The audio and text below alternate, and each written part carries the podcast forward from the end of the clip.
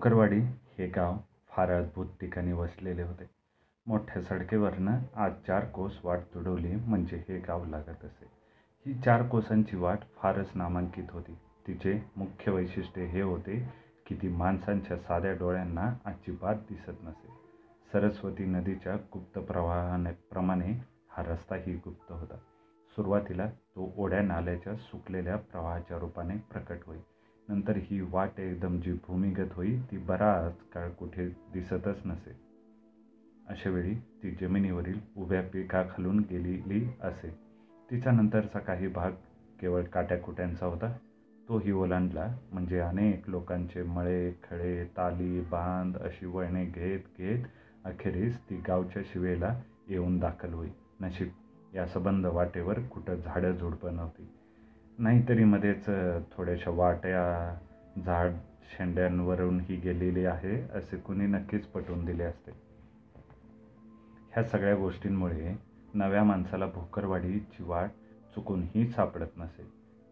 किंवा सापडलीच तर मग ते गाव भोकरवाडी नसे. जांभूळवाडी किंवा बाबुळवाडी असे गाव असे.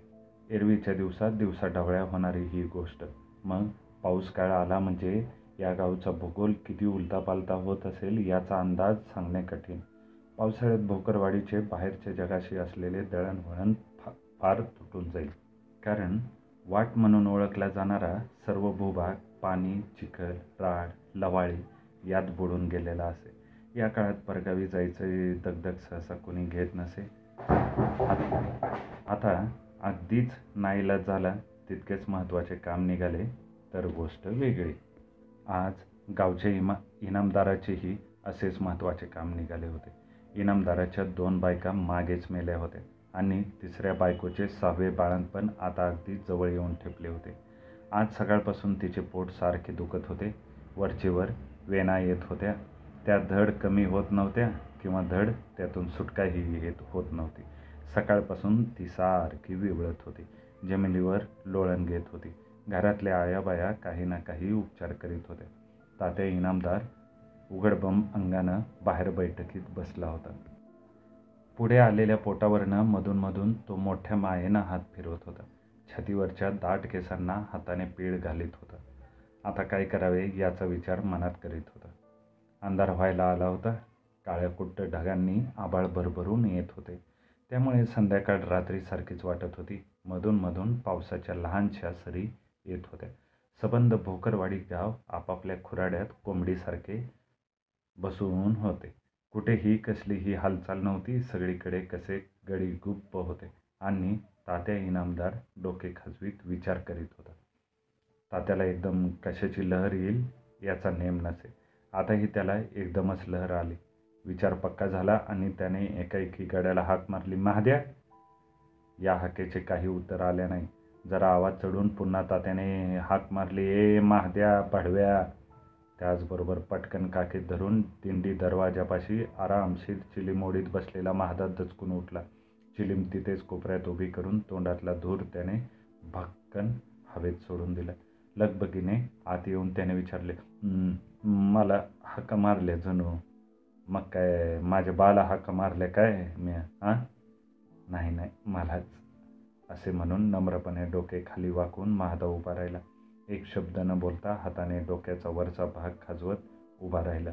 हे बघ तालुक्याच्या गावाला जा आणि झक्कपैकी एक बाई डॉक्टर घेऊन ये. आताच्या आता? इनामदार खिसकून म्हणाला. मग काय महिनाभरानं जायचं म्हणतोस का? काय मूर्ख माणूस? तसं नाव आहे. निघालोच बघा. हां त्यांना म्हणावं असाल तशा चला. काय? असाल तशा? चला. हां ताबडतोब निघा म्हणून सांगायचं. जमलं तर घेऊनच जायचं बरोबर. होय होय. एवढं बोलून महादा मालकाच्या बोलण्याला माना हलवीत हलवीत गडबडीने पटका बांधू लागला. पण सारखी मान हलवीत राहिल्यामुळे बराच वेळ त्याला पटके आणि डोकं जवळचा संबंध जोडणे अशक्य झाले. अखेरीला मालकाचे बोलणे संपले त्याची मान हलायची थांबली. तेव्हा पटका बांधून तो हल्ला. भरा भरा दाराकडे गेला. जाताना पुन्हा इनामदाराने बजावले. हे बघ पैशासाठी कुरकुर करायला लागली तर मनावर काळजी करण्याचं काही कारण नाही तू म्हणशील ते देऊ. मी काय म्हणणार? लेका तू नव ती बाई म्हणेल ते देऊ. हां हां हां. दरवाजाजवळ जाऊन महादाने चिलीम उचलली.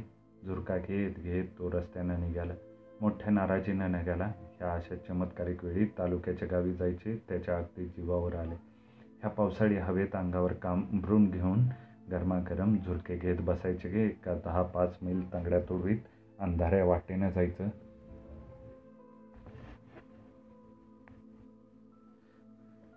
जत तालुक्याच्या गावाला असं नुसतं म्हणायला इनामदाराच्या बापाचं काय जातं? ह्या अंधारात असल्या रस्त्यानं चालतं बुजायचं म्हणजे काय चेष्टा आहे?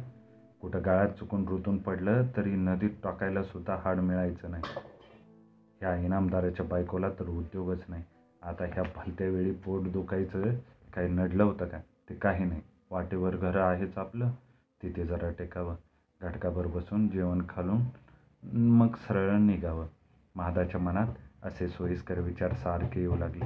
त्या नादात तो घरी येऊन टेकला. निवांत बसून चिलीम ओढू लागला. महादाची तरणी ताटी बायको बोलायला फार फरडी होती. म्हणून महादा तिला बॅलिस्टर म्हणत असा.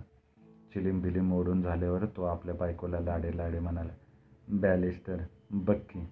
ह्यो की इनामदार मला कसं माझ्या पाठीमागं लागलं हाताचा मोठका गालावर टिकून बॅलिस्टर म्हणाली का? काय झालं?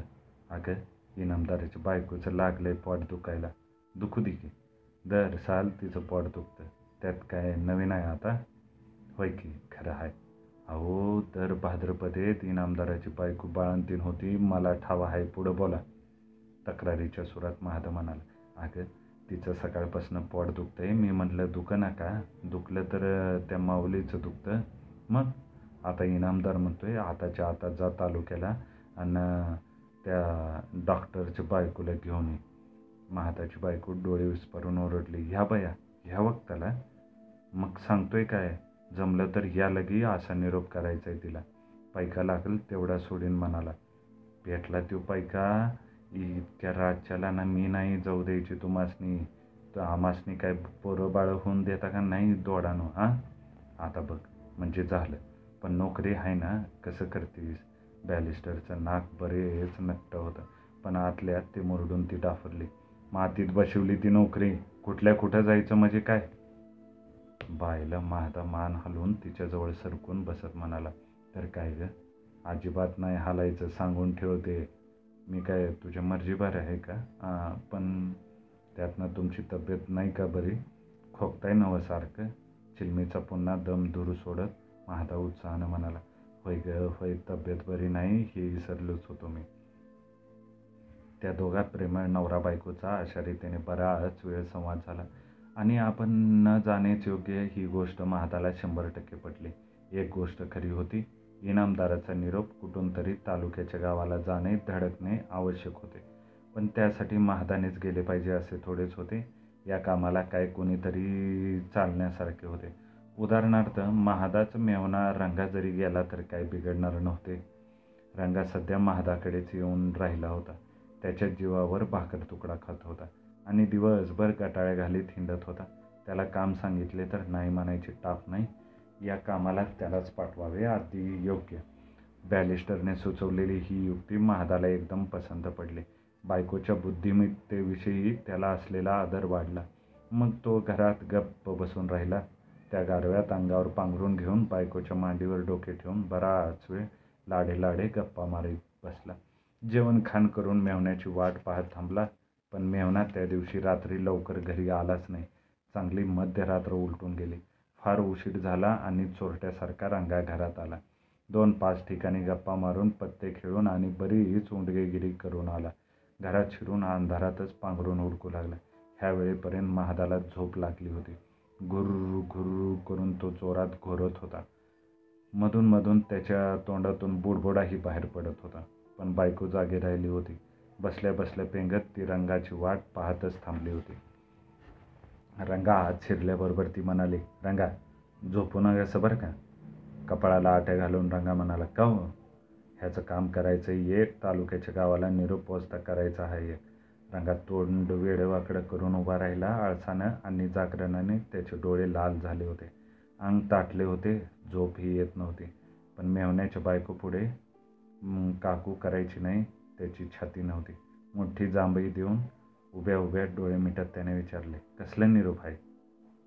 खरे म्हणजे निरोप महादासमक्ष सांगणार होता पण आता तो गाढ झोपला होता. एवढ्या तेवढ्या कारणासाठी त्याला उठवणे बायकोला योग्य वाटले नाही. मनाशी आठवून आठवून ती म्हणाली तालुक्याच्या गावाला डॉक्टर आणि बाई हाय ये त्यांना बोलावून आणायचे. म्हणावं इनामदाराने बोलवले सवड असली तर या म्हणायचं लवकर. बरं. पैका लागेल तितका देऊ खांदाडीभर म्हणलं तर खांदाडीभर देऊ पण येण्यात काय हायगाय करू नका एवढं सांगा निरूप होय होय खांदाडीभर बाया देतो म्हणतोय की सांगतो समजा. जावा मग आटपा असे हे बोल शब्द बोलता बोलता महादाच्या बायकोला मोठी जांभई आली आणि ती आडवी झाली. हा निघालोच हे रंगाचे शब्द तिला ऐकू आलेच नाहीत. त्याच्या आतच तिला झोप लागली. रंगाने मग जास्त गडबड केली नाही. मुकाट्याने त्याने हांतरून उचलले आणि मारुतीच्या देवळाच्या कट्ट्यावर ऐसपैस पसरले. नेहमीप्रमाणे पालता पडून तो झोपला विचार करीत पडला. मेवण्याच्या बायकोने ज्या सुरात निरोप सांगितला होता त्यावरून हे काम काही विशेष महत्त्वाचे दिसत नव्हते. इनामदारांचा कसला तरी निरोप होता आणि तो तालुक्याला द्यायचा होता. आणि निरोप तरी काय होता? कुठल्याशा बाईला चला बोलावले आहे एवढे तर सांगायचे. ही कुठली बाई बुवा बहुधा इनामदाराची नातेवाईक असावी काकी नाही तर मामी असेल?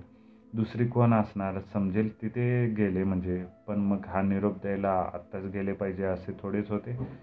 सांगणारा माणूस काही नेहमीच गडबड करून सांगत असतो. पण ऐकणाऱ्याने ते सवडीनंच करायला नको का? शिवाय शिवाय घटकेनं काही प्रहर होत नाही. आता जायचे ते पहाटे जावे इतकेच. म्हणून म्हणजे झोप ही चांगली होईल. चालायलाही हुरूप येईल. इतका सगळा विचार करीत करीत रंगाला झोप लागली. अशी गडद झोप लागली की उजडायलाच तो जागा झाला. निरोपाची आठवण झाली. तसा तो ताडकन उठला. अंथरून गुंडाळून चहा बी न मारताच गडबडीने गावाबाहेर पडला. डोळे चोळत चोळत वाटेला लागला. रंगाचे संपूर्ण डोळे उघडले तेव्हा तो एक मैलभर चालत आला होता. पण दरम्यान वाटेत दोन पाच ठिकाणी काटे मोडले होते आणि त्याची गती कमी झाली होती. लंगडत लंगडत वाटेतला चिखल राड ह्या गोष्टींना तोंड देत तो अलीकडच्या गावापाशी येऊन पोचला. तेव्हा त्याच्या अंगावर इतका चिखल उडालेला होता की त्यात त्याचे कपडे दिसेनासे झाले होते. पायातल्या वाहनं कुठेतरी बेपत्ता झाल्या होत्या आणि सगळे अंग दुखत होते. जांभूळवाडीला तो पोचला तेव्हा सकाळचे दहा वाजले असावेत. तालुक्याचे गाव दोन कोसांवर राहिले होते. आभाळही अगदी आरशासारखे स्वच्छ झाले होते आणि उबदार उन्हे सगळीकडे पसरली होती. या उन्हात बसून अंग शेकत शेकत चहा प्यावा निदान बिडी ओढावी गप्पा हणाव्या असे त्याला फार फार वाटत होते. रंगाला जे मनातून वाटत होते तेच अगदी जांभूळवाडीच्या बऱ्याचशा लोकांना वाटत असावे. कारण गावाबाहेर मोडक्या तोडक्या कट्ट्यावर दगडा धोंडावर बसून ऊन खात गप्पा मारायचा कार्यक्रम अगदी रंगात आला होता. रंगाला लांबनच पाहिल्यावर कोणीतरी म्हणाले ते कोण चाललंय रे? कुठं आहे? ते बघ की तो निवळ काळा मारुती दिसतोय. शिवा चव्हाणाने कट्ट्यावरून बूट उचलून पाहिले. नीटसे दिसले नाही. म्हणून डोळ्यांची चिपडे काढून पाहिलं. तोपर्यंत रंगा जवळ आला होता. पुन्हा नीटनेटके बसून शिवाने ओरडून विचारले का रे रंगा? मरादा इकडं कुणीकडे रंगा रस्त्यावरच उभा राहून म्हणाला जरा तालुक्याच्या गावाला जातो. का बरं? एक अर्जंट काम आहे जरा. अगदी बसाय टाईम नाही इतका अर्जंट आहे का? रंगानं मनाशी आठवून आठवून विचार केला. इतकं काय नाही म्हणा पण गेलेलं बरं. मग हे बस बिडी वड आणि मग जा. हे बोलणं रंगाला पटलं. एक तर कुठे तरी तोंड बिंड धुवून हातपाय खंगाळून घटकाभर बसावे असे त्याला वाटतच होते. मऊ मऊ ऊन अंगावर घ्यावे एखादी बिडी वडावी. चार इकडच्या गोष्टी तिकडच्या गोष्टी कराव्या हे त्यांना ठरवलंच होतं. पण याशिवाय आणखीही एक कारण होते. महादाच्या बायकोनं रात्री निरोप सांगितला. त्यावेळी त्याला पेंग आली होती. तिचे शब्द नीटसे लक्षात राहिले नव्हते. तालुक्याच्या गावाला इनामदाराची बाई कोण काकी की मावशी न जाणो एखाद्या वेळेला मामीही असायची. जी कोणी असेल ती असेल पण आपण नेमकं जायचं कुठं? उठायला उशीर झाला म्हणून न विचारता आपण तसेच आलो. आता इथे कुणाला तरी विचारले पाहिजे. इनामदारांच्या नात्यातलं कोण आहे बरं तालुक्याला? कट्ट्यावर बसून रंगाने हातापायांना घटकाभर आराम दिला. मग पलीकडच्या ओढ्यावर जाऊन हातपाय तोंड धुवून परत कट्ट्याला टेकला. बोटाने चुटकी वाजवीत म्हणाला काढ बिडी काढ लय काकडले अंग. शेवानं बिडी दिल्यावर त्यानं ती पेटवली. धूर गपा गपा छातीत गेल्यावर जरा बरं वाटलं. फारच मोकळं वाटलं. अंगात मुरलेला गारठा एकदम खलास झाला. इनामदाराचा निरोप काय आजच्या दिवसात केव्हाही पोचता केला तरी चालेल असं त्याला वाटू लागलं धूर आबाळकडे सुडीत त्यानं विचारलं इनामदाराचं कोण पाहुणं आहे तिरं तालुक्याला? बिडी तोंडातून काढून शिवाने विचारले कोण ताते इनामदार म्हणतोस काय? होय होय. तू तमाशबाजी इनामदार तोच. त्याचं कोणी नाही तालुक्याला. ह्या ऐकल्यावर रंगाला एकदम विचार पडला. त्याचा चेहरा चिंताक्रांत झाला. आता निरोप कुणाला पोचता करायचा? इनामदारानं सांगितलेली ही बाई कोण? शिवा म्हणाला. कारण पण विचारतोस कशा पाई त्याचं अर्जंट काम आहे निरोपाचं कुठली एक बाई आहे तिच्याकडे जायचं आहे आणि सांगायचं आहे की तुला सवड असली तर बोलवलंय. रंगानं सांगितलेली ही माहिती ऐकून शिवाने एकदम डोळे विस्पारले. हां आरतीच्या बायलीला इनामदाराच्या? अजून खेळ सुरूच आहे का त्याचा? इथपर्यंत बोलणं आल्यावर कट्ट्यावर बसलेल्या सर्वच मंडळींना त्यात गोडी वाटू लागली. बोईचा आधार न सोडता शिवाच्या बाजूला सरकत एकजण म्हणाला कसला खेळ? वा तुम्हाला माहीतच नाही का? ह्या इनामदाराच्या मागं लई पाया नाचवल्या होत्या. असं? तर लई चावटपणा केला होता. काय काय आम्हाला सांगा तर खरं. विडीचे झुरके मारून शिवाने भरपूर दम घेतला. मग एका लोटात नाका तोंडातून दूर सोडून मंडळीकडे बघत तो थांबला. लोकांची उत्सुकता पुरेशी ताणली गेली आहे हे पाहिल्यावर तो म्हणाला माग तमाशातल्या एका बाईच्या नादाला लागला होता इनामदार. सारखा तिच्या माग माग माग तिचा एक तमाशा चुकवायचा नाही गडी. हां एकदा तर नाच गाण्याची बैठक केली. तवा कधी नवा तो गडी माग बेला मग काय? इठा सातारकरीन समजून त्यानं तबलेवाल्याचाच मोका घेतला. हां एकदा नवा दोनदा घेतला. दोनदा कशा पायी एकदा चुकून घेतला. मग इटा म्हणाला की भले इनामदार तुम्ही कडे केलीत. आता आणखी एक घ्या. तवा आणखी एक घेतला. असं म्हणतात हां लोक. पण आपण काय प्रत्यक्ष बघितलं नाही. एवढं बोलून शिवा पोट धरधरून हसला. बाकीची माणसंही हसली. खूप वेळ हसत राहिली. मग शिवानं इनामदाराच्या रंगीलपणाच्या आणखी काही गोष्टी सांगितल्या. त्या ऐकल्यावर सगळ्याची खात्री पडली की ताते इनामदार महा इरसलबाज माणूस असला पाहिजे. शेवटी शिवा म्हणाला आता पलीकडं पाच सात वर्षात गाडी चौवांगाने खाली आला होता. किंवा नाद त्याचा सुटला होता पण पुन्हा पाण्याची लेवलवर चढलेली दिसते. ती कशावरनं? बाई तालुक्याला आणायला पेशल रंगाला धाडून दिले नव्हा हो का? दुसरी कुठली बाई असणार? शिवाने ठामपणे असं सांगितल्यामुळे लोकांची खात्री पटली. बरोबर आहे. ज्या आरती इनामदारांना रंगाला निरोप दिलून पाठवलं त्या आरती त्याचा हाच भेद असला पाहिजे. नाहीतर तालुक्याला जाऊन बाईला घेऊन ये असं सांगण्याचं दुसरं कारण काय? लोकांची अशी खात्री पटली तेव्हा सगळ्यांनी रंगाला विचारले कुठल्या बाईला निरोप सांगितलाय रे इनामदारानं? आता रंगाची खात्री पटली होती. त्याच्या डोक्यावरचे ओझे बरेच कमी झाले होते.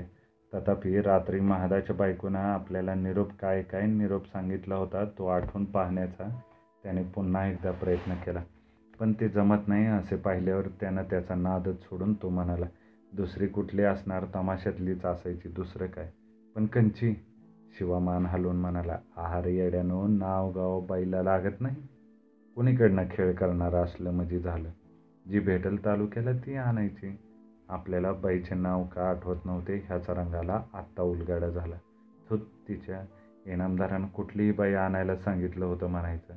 आणि आपल्याला इकडं उगीचंच तिचे नाव आठवत नव्हते. शिवा पुढं बोलला बरं पण आणखीन काय काय निरूप? मग रंगाला एकदम आठवण झाली. तो म्हणाला आहे पैक्याची काळजी करायचं कारण नाही काय लागेल तेवढा पैका सोडतो. असं आण एक आणखी सांगितलं आहे हाय बघा त्यानं. शिवानं डोळे मिटून पुन्हा विचार केला. माझी सोमदा फुल ताप बोलवला असणार. मग राह. जायला पाहिजे आपण बी. हे ऐकल्यावर जणू आपल्याच घरी कार्यक्रम ठरला आहे अशा थाटात रांगा म्हणाला. या की राव खुशाल इनामदाराचा हाल मस्त बक्कल दांडगा आहे मी झाडला होता माग. पाच पन्नास गुरं मात्याला एका टायमाला. मग काय हरकत नाही. अन्न नाही. माऊली माणसं तर बाहेरच्या अंगणात करायला लावू की कार्यक्रम आपण होय? ते एक बरंच होईल. त्याची काळजी करू नका. बिनगोवर या. आमचा मेहना आहे ना तिथं चाकरीला. आत परमिशन द्यायचं काम माझ्याकडे लागलं. रंगानं तोंड भरून असे आश्वासन दिले तेव्हा सगळी मंडळी खुश झाली. मग कोणी कसे जायचे कुठे जमायचे ह्या विषयावर गप्पांचा घोळ झाला. स्पेशल गाड्या करून भोकरवाडीला जायचे पण असला उत्तम कार्यक्रम ऐकण्याची सोनसंधी सोडायची नाही असे मात्र एकमतानं ठरलं. आता सूर्य बराच वर आला होता. उघड्या अंगाला ऊन चांगली चपाप लागत होती ऊन तापत होते. उन्हात बसण्याची गंमत गेली होती गप्पाही चकळून झाल्या होत्या. शिवाय जेवणावळही झाली होती. म्हणून माणसं उठली घरोघरी पांगली शिवा कट्ट्यावरून उतरत आळसवलेल्या सुरात रंगाला म्हणाला मग रंगा आता जेवणाचा शेवट शेवट तालुक्याला जेवण? असं म्हणत रंगा घोटाळला. जेवायची वेळ झाली होती हे खरंच. ऊनही चांगलं तावलं होतं अशा वेळी जेवण करून घटकाभर पडून जावे हे बरे. संध्याकाळ झाली तरी काही बिघडत नव्हते. नाहीतरी आता काही निरोपाची काळजी होती. निरोप अगदी लख होता. सगळे नीट समजले होते. कुणीकडून तरी तो तालुक्याच्या गावी बाईला पोचता केला म्हणजे झालं. ते काम काय केव्हाही केले तरी चालण्यासारखे होते. बरं तसं का होईना शेवट पण आता काय काढलास पण. जेवल्यावर माझं काम मरता पाहत होतं चार घंटे जायला नगच वाटलं मला. मग त्यात काय अवघड आहे? निरोप द्यायला तू जायला पाहिजे असं तर नाही काय नाही. रंगानं मान हलवली. मग झालं तर? राहा अशी. जेवण येळ आहे ही अन्नाला डाऊन आहे. जीव बिव मागणारं मी टाकू दाबमध्ये. हां? आणि निरोपाच मारता. ते काय तिच्या मारी हे विसाडी निरोप पोचता करता येईल. जायचं हायच तालुक्याला काय रे भीमो? भीमो गिसाडी दाताला मिस्त्री लावायला म्हणून सकाळी कट्ट्यावर येऊन बसला होता. तो तसाच होता. गप्पा ऐकायच्या नादात त्याचे सकाळचे तोंड धुणे तसेच राहून गेले होते. शिवाने एकदम त्याला कौल लावल्यावर दचकून मुंडी हलवीत बोलला हां हां मी जाणारच आहे तालुक्याला पण दुपारच्याला जाणार आहे हां. मग त्याला काय झालं? तेवढं सांगावं. दी म्हणजे झालं. होय होय. भीमू घिसाड्याने निरोप पोचवायचे ठरवले. तेव्हा त्याचा रंगाचा जीव हलका झाला. नाहीतर खाचखळग्यातून काटाकुट्यातून आणि ओढ्या नाल्यातून चालून चालून त्याला आधीच बुडबुडा आला होता. पुढे जायचा भयंकर कंटाळा आला होता. पण घिसाड्याने निरोप पोचवण्याची हमी दिली होती. आता काही प्रश्न नव्हता. कुठून तरी एक बाई इनामदाराच्या वाड्यात नाचायला पाठवून दिली. म्हणजे संपले आपलं काम. ते काम आता होईलच. ते काही असे अवघड नव्हते की त्यासाठी खुद्द रंगाने जावं. बेमुगी साडी गेला तरी चालण्यासारखे होते. येऊन जाऊन पैशाचाच प्रश्न तो सुटला होता. त्या येणाऱ्या बाईला बक्कळ पैसा द्यायचे इनामदाराने कबूलच केले होते. मग काय हरकत होती? शिवा म्हणाला भीमू तुझं साडू हाय की रे तालुक्याला. हाय की त्याला विचार म्हणजे झालं तो गडी ह्यातलाच अगदी जंक्शन माणूस आहे विचारतो की.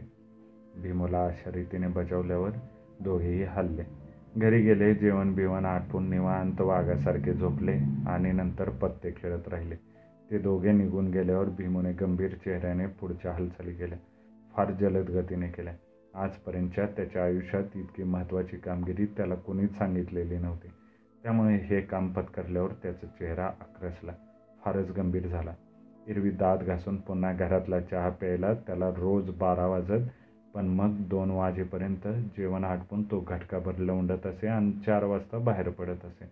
पण आज त्याला तालुक्याला जायचे असे आणि चार वाजता मुख्य म्हणजे इनामदाराचा फार महत्त्वाचा निरोप बरोबर न्यायचा होता.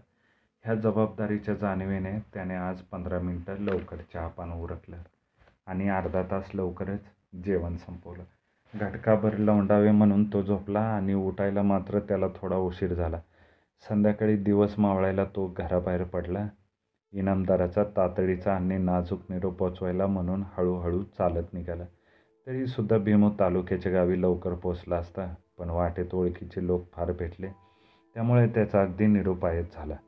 सगळ्यांशी घटकाभर बोलून आपण कोणत्या कामगिरीवर निघालो आहोत हे त्यांना समजावून सांगणे त्याला भागच पडले. पण प्रत्येकाशी अर्धाच तास त्याने घालवला. एवढे त्यातल्या त्यात त्याने बरे केले. चालत चालत भीमू तालुक्याला येऊन पोचला. तेव्हा चांगलीच रात्र झाली होती. अंधार गुडूप पडला होता. जिकडे तिकडे दिवे लागले होते. घरे दारे दुकाने बंद झाली होती. आणि रस्त्यावर अगदी थोडी माणसे आढळत होती. साडूच्या घरी पोचल्यावर शंकर बिसाडी त्याला म्हणाला का हो पाहुणं? का लेट केला यायला? भीमूचा चेहरा आज दुपारपासूनच गंभीर होता. त्या चेहऱ्याला शोभेला अशा आवाजात तो म्हणाला हां कामच निघालं म्हणून लेट झालं. कसलं काम काढले एक निरोप पोचता करायचा आहे पोहकरवाडीच्या इनामदाराचा. अर्जंट निरोप होता. म्हणून घाईघाईनं गडबड करून लवकर निघालो. जरा सांगतो तुम्हाला मागणं. घाईघाईनं गडबड करून लवकर निघाल्यामुळे इथं यायला भीमोला उशीर झाला. हे काय कोडे आहे? हे ते शंकर बिसाड्याला सुटले नाही. तो काही बोलला नाही. जेवण खाणं आटपून पान तंबाखू खाल्ल्यावर त्याने पुन्हा विचारले कसला अर्जंट निरोप होता रे? भीमूनं बराच वेळ डोकं खाजवीत निरोपाची सगळी सामग्री मेंदूतून गोळा केली. विचारलं बरं केलं जरा नाजूक काम आहे. नाजूक कामात शंकर घिसाडी बराच दर्दी इसम होता. म्हणून नाजूक काम म्हटल्याबरोबर त्याने घोड्यासारखे कान टवकारले. बोला. भीमो शंकरच्या दिशेने थोडासा सरकला. इकडे तिकडे बघून कोणी ऐकत नाही याची त्यानं खात्री करून घेतली. मग खाजगी आवाज काढून तो म्हणाला बाई मिळेल का कुठं? हां? बाई? होय. भले. तुम्ही बी आमच्याच कॅम्पातले निघाला का भाऊजी?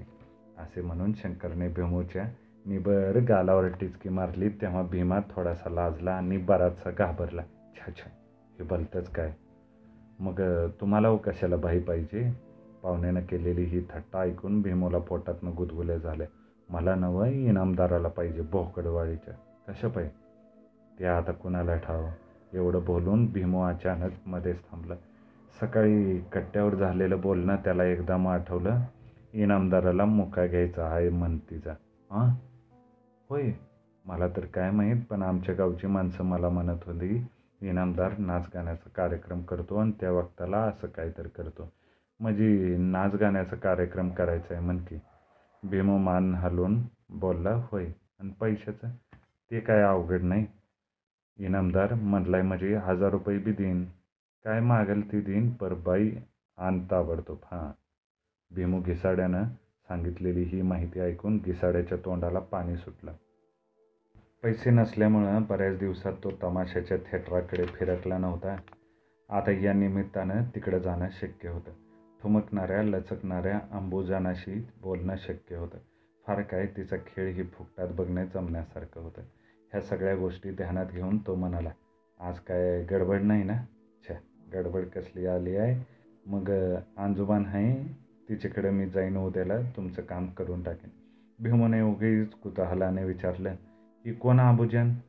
हाय जुनी बाई पण एकदम बेस्ट.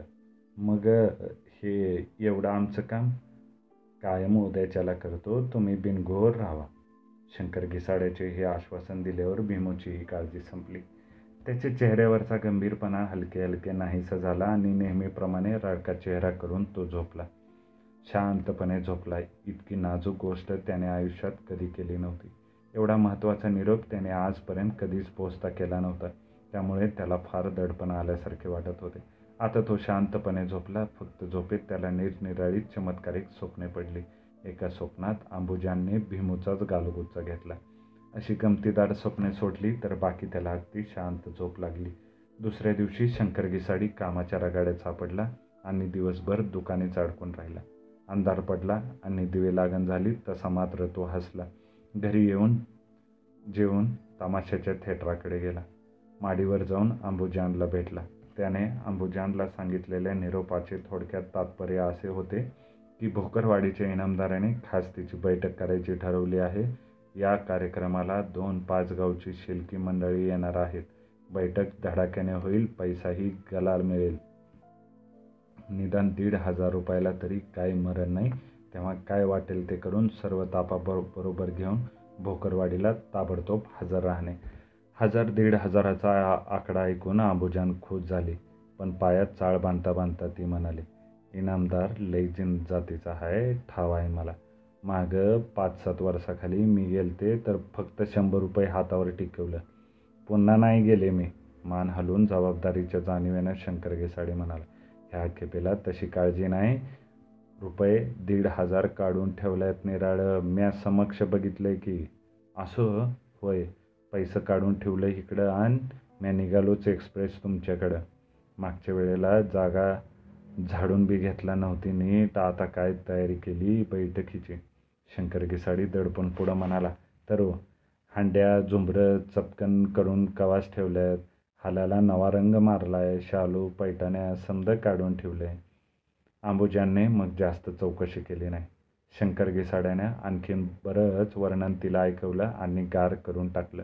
मग तिनं हातानं पट्टी करून त्याला दिली. स्वतःच्या बटव्यातला खास हैदराबादी जर्दा त्याच्या हातावर ठेवला. तेव्हा झालेल्या श्रमाचे सार्थक झाल्यासारखे त्याला वाटलं.